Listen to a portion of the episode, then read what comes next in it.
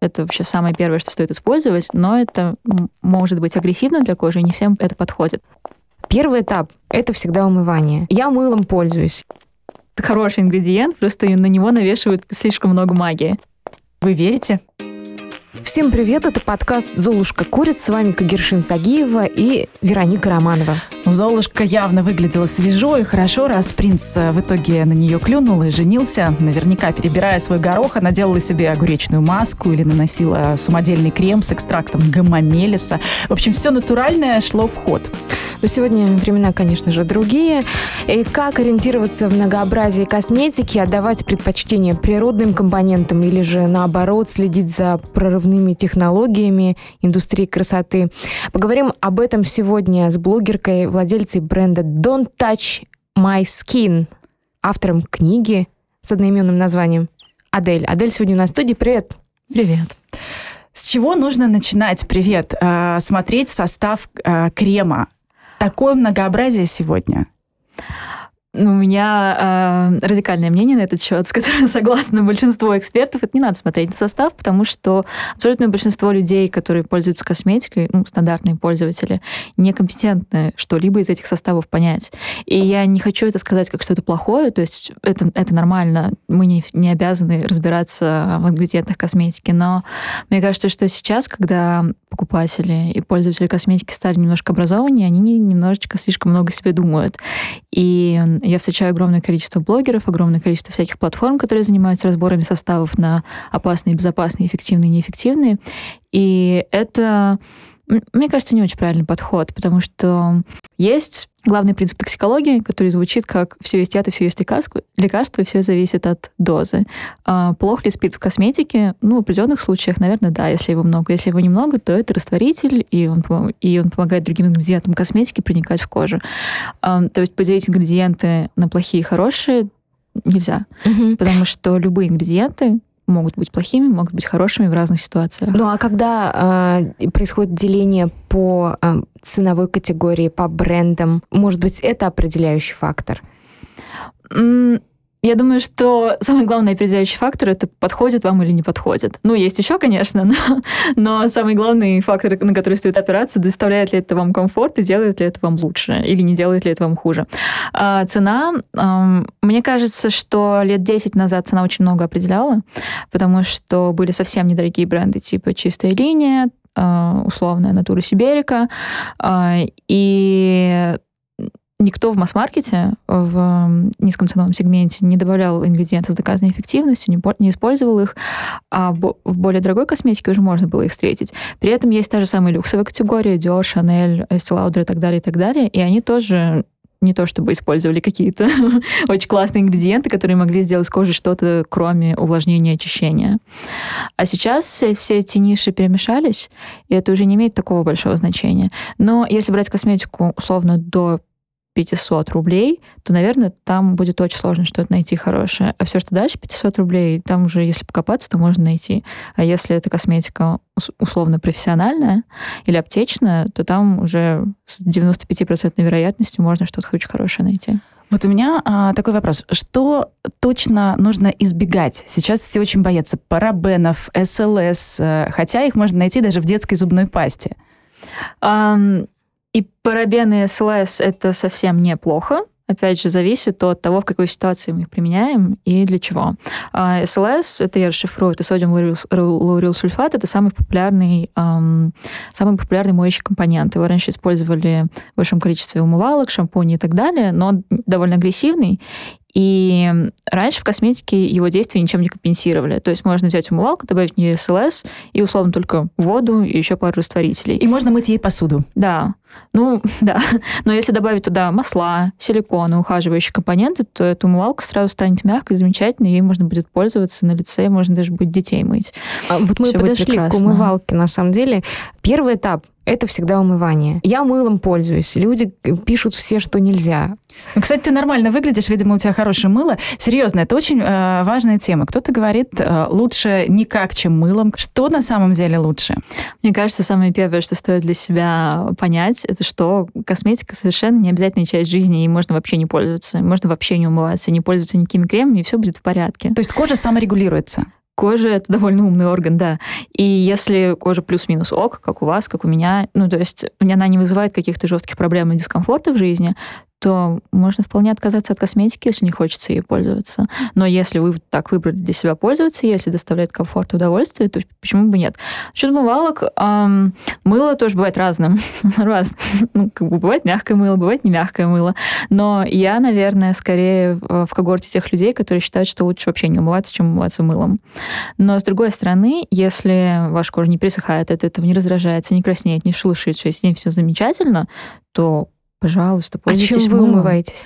Я умываюсь своей собственной умывалкой, которую мы в нашем бренде разработали. Я не умываюсь по утрам вообще, потому что мне так комфортно, а вечером я смываю макияж. А что в составе э, вот этой умывалки? А, в составе этой умывалки экстра мягкие поверхностно-активные вещества, моющие компоненты, то есть э, сквалан — это такое масло очень родственное коже, и всякие разные увлажняющие компоненты. То есть она довольно простая, там никакого волшебства нет, но она просто очень-очень мягкая. Как насчет мицеллярной воды? Все говорят, что ее не нужно смывать.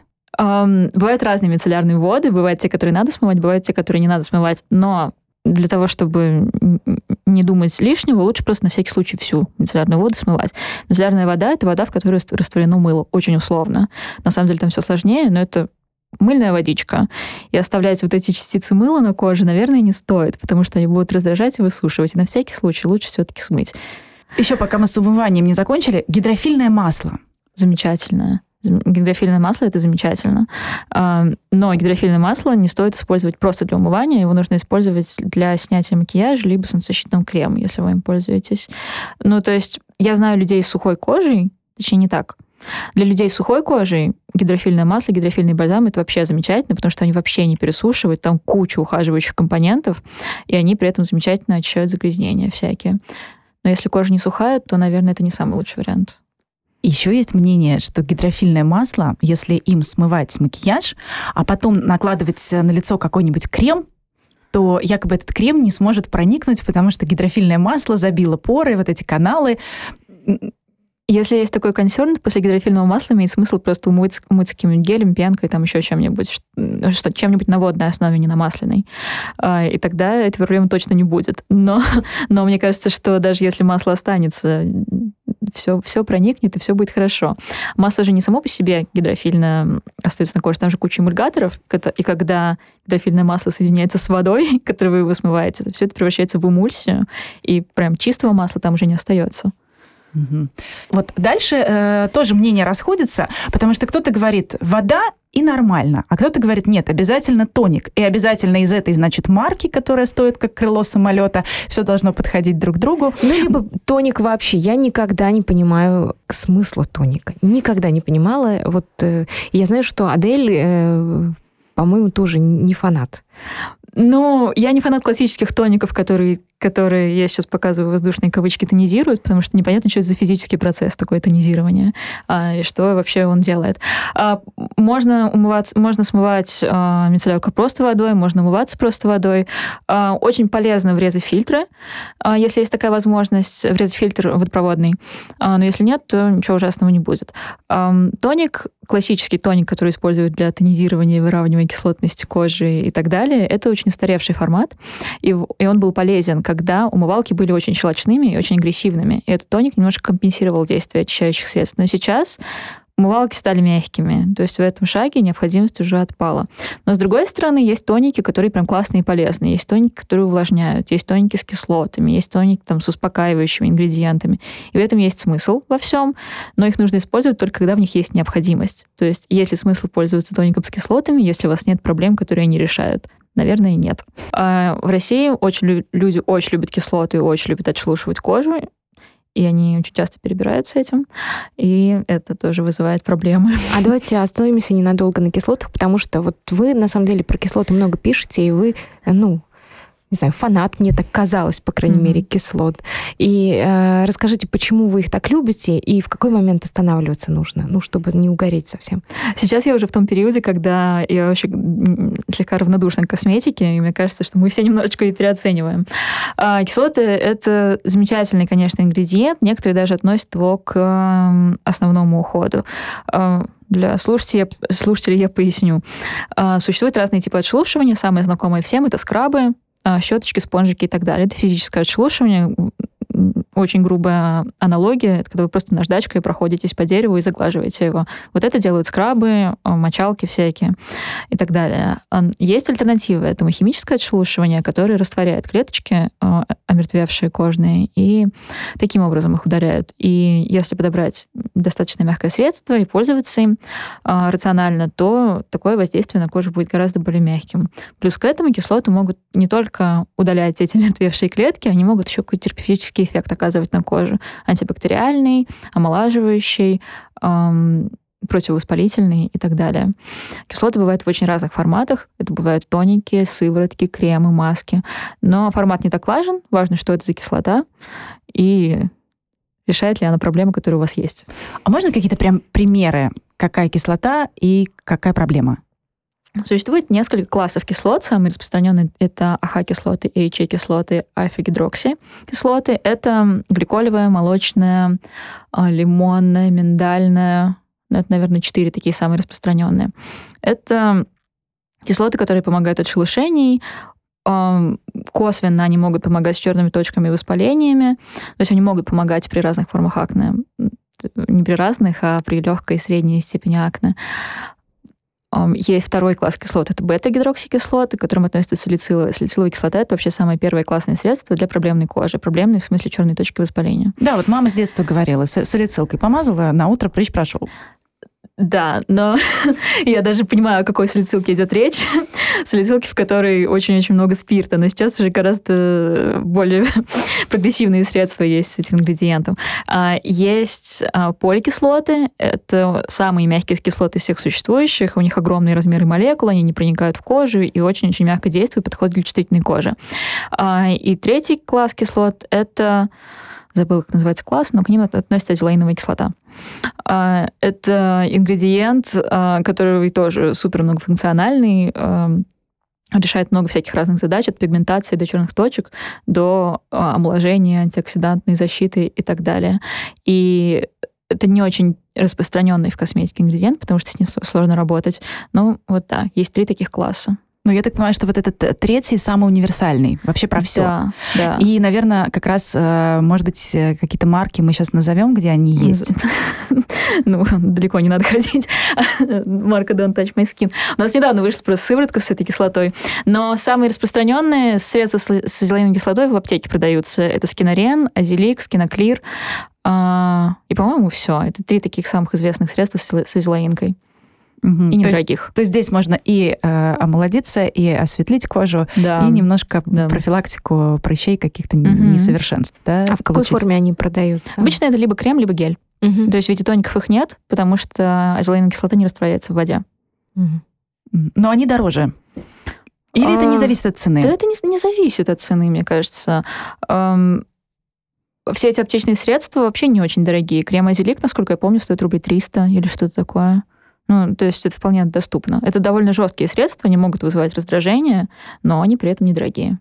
Так, следующий этап. Значит, тоник можно да, можно нет, а потом у нас идет выбор. Вот кремик или сыворотка. Вот здесь я ничего не понимаю. Более того, кто-то говорит, обязательно нужно на влажную кожу, кто-то говорит, нужно наоборот, чтобы высохло все. Не так важно? Я вообще ничего не понимаю, потому что для меня крем это всю жизнь огромная проблема. Он никогда не впитывается, он никогда достаточно не увлажняет, и какой бы это ни был крем. Вот не знаю, как, как люди вообще выбирают себе крем хороший.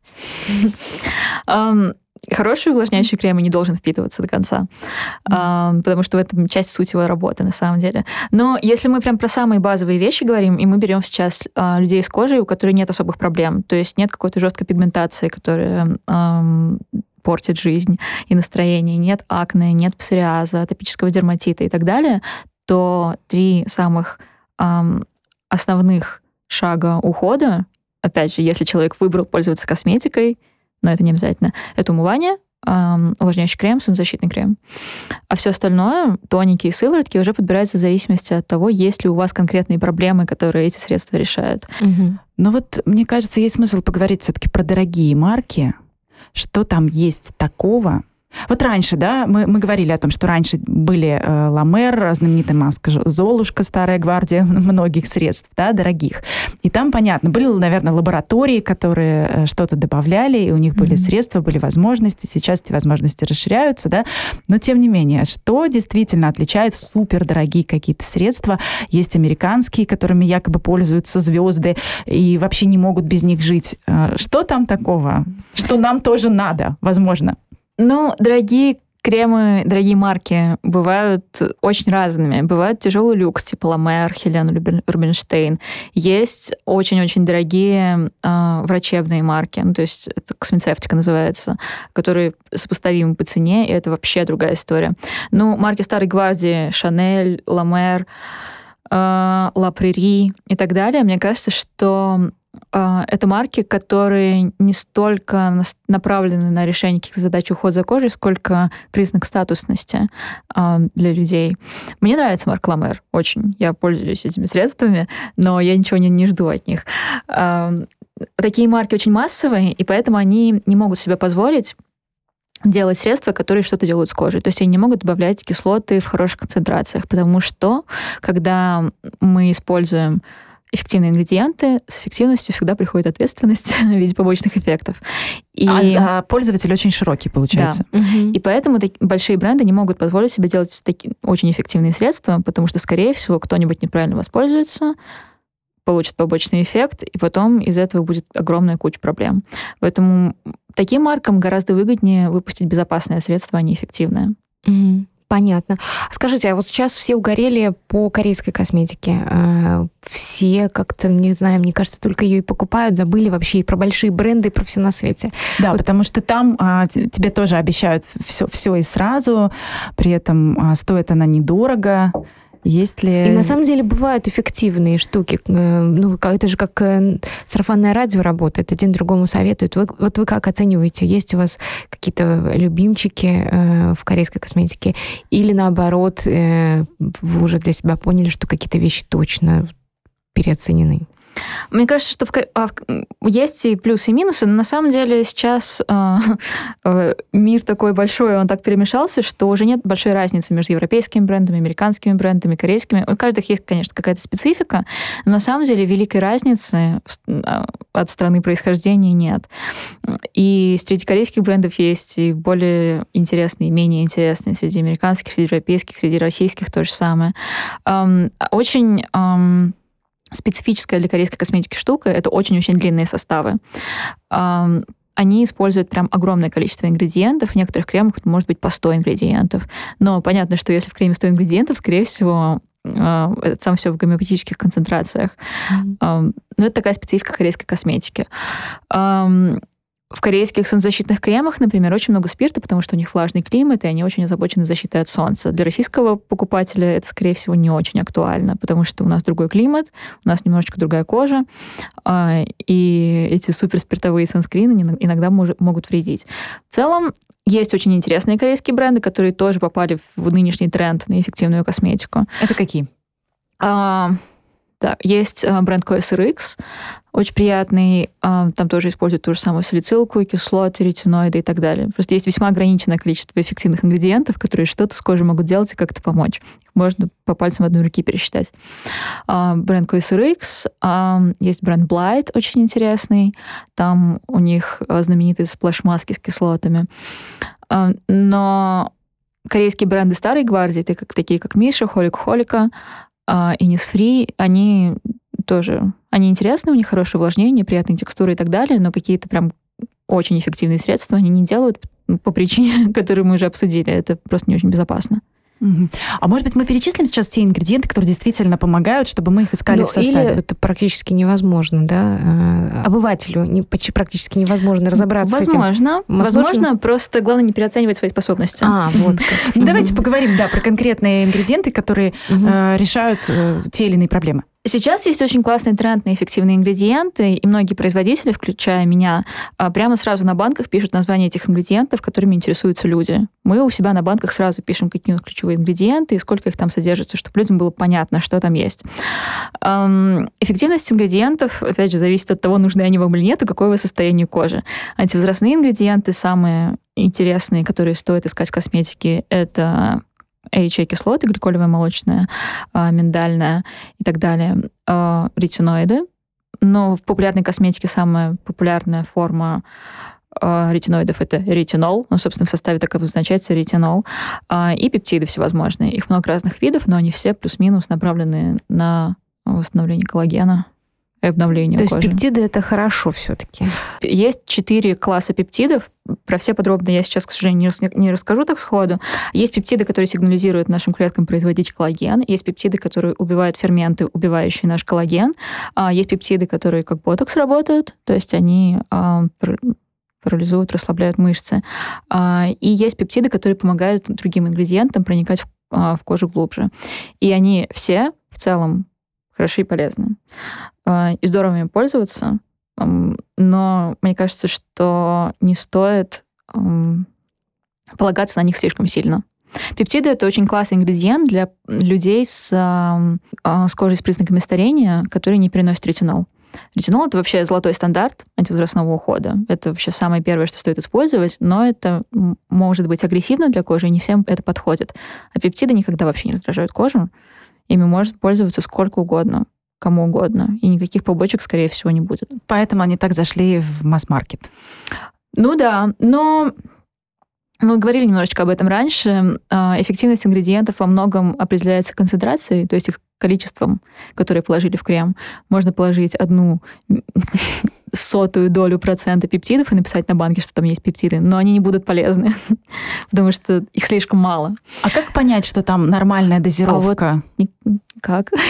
Кто-то говорил, что нужно просто смотреть на состав, что первым пишут то, чего больше. Если... Мы, да, а, мы пока что просто не очень знаем, сколько пептидов нужно мы mm-hmm. вообще, типа, мы в науке не знаем, сколько кон- конкретно пептидов нужно для того, чтобы они работали, какая концентрация должна быть. Нужно, чтобы их было 10% или 20%, или, может быть, даже 1% достаточно. А, здесь, я думаю, что а, без образования а, соответствующего не разобраться. Mm-hmm. Но здорово, если они будут где-то в первой плане списка. Ага. Гиалуроновая кислота. Вот хочется обсудить отдельно. Раз уж мы начали говорить до этого э, о корейской косметике, вот гиалуронка хрюша, извините. Гиалуроновая кислота, на мой взгляд, немножечко переоцененный ингредиент. Это хороший ингредиент, просто на него навешивают как слишком много магии. Это увлажняющий компонент если мы говорим про поверхностную про косметику, которую просто на кожу наносим. Это точно такой же водоудерживающий и увлажняющий ингредиент, как глицерин, например. Но гиалуронка стоит намного дороже, чем глицерин. И из-за того, что гиалуронка содержится в нашей коже и отвечает в том числе за ее упругость и молодость, у людей создается впечатление, что она может что-то хорошее, волшебное делать с кожей. На самом деле она может кожу только увлажнять. Причем там есть же такая история, что э, те слои кожи, куда она попадает, она увлажняет, но влагу она забирает, получается, из более глубоких, из других. Ну, то есть она притягивает к себе влагу. Это один из принципов увлажнения, да. Но в этом нет ничего плохого, так и должно быть. И при этом нужно еще достаточно пить э, воды, тоже, чтобы эта влага, она в организме была, о чем тоже забывают. Ну, по крайней мере, то, э, что иногда говорят косметологи. Не все косметологи одинаково полезны, mm-hmm. конечно, не всех нужно слушать, но тем не менее. И вот по поводу гиалуронки, она же тоже есть низкомолекулярная, она есть э, с большой, скажем, молекулой, да, mm-hmm. которая не проникает глубоко в кожу. И когда мы ее намазываем, и она таким слоем остается, и просто не разрешает нашей собственной влаге выходить наружу нашей собственной влаги не надо выходить наружу. Высокомолекулярная гиалуронка, она тем и хороша, что она создает на коже пленку, которая не дает воде испариться. И так наша кожа остается более увлажненной. Но увлажненность верхних слоев кожи, то есть увлажненность, которую мы ощущаем, то есть когда иногда мы ощущаем там стянутость, эм, кожа бывает похожа на промасленную бумагу, это все поверхностное увлажнение, но зависит не от того, сколько стаканов воды вы выпили, а от того, какая влажность воздуха. То есть, если беспокоит обезвоженность кожи и постоянная а, сухость и стянутость, то гораздо эффективнее будет купить себе увлажнитель, а не увлажняющий крем. Вот. Да, еще хочется отдельно остановиться на уходе за телом, потому что мы очень много э, и рекламы, и, и журналы, и все-все-все э, говорят об уходе за лицом, и mm-hmm. на самом деле информации по уходе, об уходе за телом не так много. Я вот как раз у вас прочитала когда-то, э, по, мне очень помогла на самом деле эта подборка э, пилингов для тела, mm-hmm. да, потому что вот эти кислоты, как я понимаю, это самое простое и самый быстрый способ привести свою кожу в порядок. А еще какие есть средства? Еще какие есть средства? Ну, опять же, зависит от э, запроса, который есть. Мне кажется, что в России самая распространенная проблема с кожей тела, зимой особенно, это так называемая куриная кожа. Это когда на плечах такие бляшки появляются, э, которые ну, не доставляют особого дискомфорта, но как-то неприятненько. От них замечательно помогают кислоты. Это про- просто прекрасно. А, Какие искать в составе? Любые кислоты с этим справляются. Гликолевая, молочная, салициловая, любые то, помогут. То есть э, какой-то крем с кислотами, да? Да. Ты намазываешь, Можно даже намазать тот, который для лица. Угу. Я, мне просто присылают очень много косметики, поэтому косметику для лица я на тело тоже мажу всегда. А что вы посоветуете из лица для тела, например? Um, я советую брать те бренды, которые недорогие, на которые не жалко денег. Есть, например, бренд The Ordinary, который вы наверняка слышали. Супер знаменитый бренд, очень простые составы, очень низкие цены. И для лица это может быть жестковато, а вот для тела у них там всякие разные пилинги, там 30% гликолевой кислоты, что-то такое. А для лица, мне кажется, это как-то многовато, а вот для тела их супер классно использовать. Но сейчас а, мне кажется, что производители стали гораздо больше эффективной косметики именно для тела делать. У меня а, в коллаборации с Organic Kitchen тоже есть лосьон для тела с кислотами, как раз тот самый. Гель для душа с кислотами у нас есть. Да и, в принципе, сейчас, да, есть такой тренд на а, эффективный уход за телом. Но проблема в том, что для тела такие средства получаются дороговаты, потому что там же большой объем. Mm-hmm. ну, можно не очень дорого сделать сыворотку объем 30 мл, а когда это 200 мл, там уже как бы а, совсем другие порядки цен. Мне кажется, что все, что вы используете для лица, можно смело использовать на тело. И пептиды, и ретиноид, и ницинамид, и витамины, антиоксиданты. Все, что на лицо, все можно на тело. А вот, кстати, а, антиоксиданты, мы про них не поговорили, волшебное слово. Антиоксиданты. А есть несколько теорий старения. Одна из теорий старения — это свободно-радикальная теория. Теория о том, что у нас окружают так называемые нестабильные молекулы, свободные радикалы, которые э, вмешиваются в деятельность клеток нашей кожи, повреждают их, и запускается каскадное повреждение, из-за которого эти повреждения накапливаются, и мы стареем быстрее, чем могли бы. Антиоксиданты — это такие а, вещества, которые помогают эти свободные радикалы нейтрализовать, то есть продлить нашу молодость. Вы верите?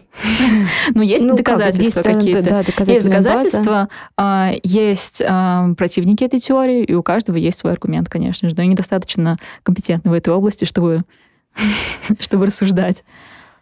Ну, наверное, когда мы все-таки уже, как мы выяснили, мы умылись, угу чем-то хорошим лучше, чем мылом, а, значит... Или э, просто водой. Или, да, или никак, чем мылом.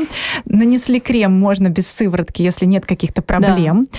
А дальше у нас а, возникает вопрос... Вопрос защиты от солнца. А, защита от солнца, да. Но тоже в зависимости от нашего климата. Угу. Кстати, для России что оптимально для, например, холодного периода? Ну, у нас ведь действительно не такое яркое солнце. Почему нужно... Генеральная рекомендация общемировая – это пользоваться солнцезащитным кремом, если ультрафиолетовый индекс 3 выше. Ультрафиолетовый индекс можно узнать в любом приложении погоды. А, он там написан обычно где-то внизу, до него можно долистать. Если есть такое беспокойство, как пигментация мелазмы, то есть очень сильная гормональная пигментация, то есть смысл пользоваться всегда, даже в, в пасмурную погоду. пасмурную погоду. А э, что должно быть в составе? Опять же, там есть разные лучи, насколько я угу. понимаю, и вот от них разная защита. Нужно смотреть не на состав, а на упаковку. На упаковке должно быть э, указано, указано значение SPF.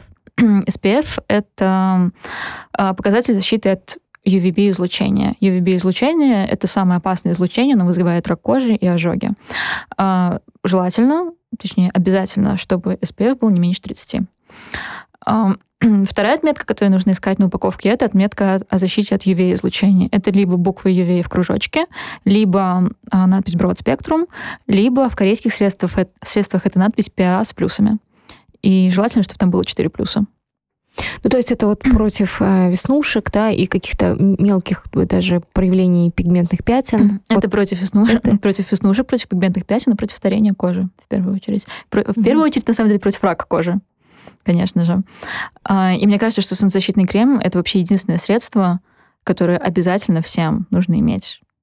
Угу. Потому что это единственное средство, которое влияет на здоровье кожи, а не на ее красоту ну, на красоту в том числе, ну, как бы солнцезащитный крем защищает нас от рака кожи, и это очень важно. Ну, а вот смотрите, мое какое-то тоже, может быть, дилетантское наблюдение, но э, если я пользуюсь тональными средствами, у меня обычно кожа лучше выглядит. Ну, то есть она как бы не внешне лучше выглядит, а вообще лучше, потому что так много грязи, пыли в большом городе, что тональный крем становится таким барьером. И да. есть сон... да. тональный крем, наверное, солнцезащитным, да? Есть, есть и 50, и 50 есть. плюс, и 30 плюс, да. Что есть, порекомендуете? Да. А, я рекомендую все-таки отдельный солнцезащитный крем иметь, а, потому что для того, чтобы получить вот эту цифру защиты SPF 30 или 50, нужно намазывать крем очень толстым слоем. А, это где-то 1 мл на все лицо. 1 мл это примерно в 6 раз больше, чем вы используете тонального крема. А, ну, то есть это прям очень толстый слой, тонального крема вы столько использовать не будете. Понятное дело, что если погода пасмурная, если ультрафиолетовый индекс ниже трех, то это ну, не так страшно. Все в порядке. Возможно, даже вашего тонального крема будет достаточно. Хотя, если вы нанесете тональный крем тонким слоем, то будет SPF не 50, а там 5 или 10. То есть это уже будет далеко не такая хорошая защита. Но если мы на солнце, теплая погода, ультрафиолетовый индекс высокий, то лучше пользоваться отдельным. Да, по поводу тональных средств. Вообще вы как да, я согласна. относитесь? И... Я согласна. Я согласна с тем, что тональные кремы — это очень полезная штука. А, потому что они защищают и от внешних факторов, от пыли, от грязи, и создают такой барьер между нами и окружающей средой. То есть это скорее хорошо пользоваться тональными кремами. Там тоже великое многообразие BB, CC, флюиды, э, я даже не знаю, что еще. Ну, это все одно и то же в конечном счете. Просто BB-кремах больше ухаживающих компонентов. То есть они могут там увлажнять. CC-кремы — это цвет-коррекция. То есть если у вас красноватая кожа, то CC-крем скорее всего, эту красноту немножечко поможет уменьшить. Но, опять же, сейчас все так перемешалось, все кремы, все называют свою косметику так, как захотят. И в конечном счете не так уж важно, что на нем что там написано. А вот ухаживающие компоненты, какие должны быть все равно в декоративной косметике? И нужно ли их искать? Я думаю, что в декоративной косметике стоит оставить только декоративную функцию, а весь уход оставить уходу. То есть здорово, если в, в тональном креме есть какие-нибудь там масла, глицерин, витамины и так далее. Но если есть желание ухаживать за кожей, лучше делать это с помощью ухаживающей косметики. И э, как раз а, визажисты говорят, что если ухаживающие компоненты входят в декоративную косметику, скорее всего, она не будет такой стойкой, как да, профессиональная, да. потому что да. эти масла, они угу. как раз и будут способствовать тому, чтобы все скатывалось. Угу. Да, хочется пойти дальше и поговорить о таких, ну, эффективных средствах, как биоревитализация и ботокс. Вот вы как их оцениваете, пользуетесь ли сами? Я не очень секу, честно говоря, в косметологии, но все, что сделано э, обоснованно, хорошо. Мне очень нравятся лазеры, мне очень нравятся фотопроцедуры, лазерные процедуры, э, потому что у меня есть легкий, легкая розация, легкий купероз, и фо фототерапия очень здорово с этим справляется. Ботокс прекрасно справляется с профилактикой мимических морщин. И если есть у человека такой консерн, что он не хочет, чтобы у него были мимические морщины, а, мне, например, очень не нравилась моя намечающаяся между э, бровями, между бровями складка, и я вот на прошлой неделе вколола себе ботокс.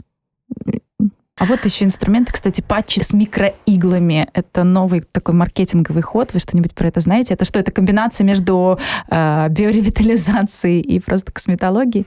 А, это что-то среднее, наверное, между... Ну да, между мезотерапией и косметикой. Это очень классная штука, очень классный инструмент на самом деле, потому что косметика вообще не должна проникать в нашу кожу. Наша кожа так сконструирована, что это очень мощный защитный барьер.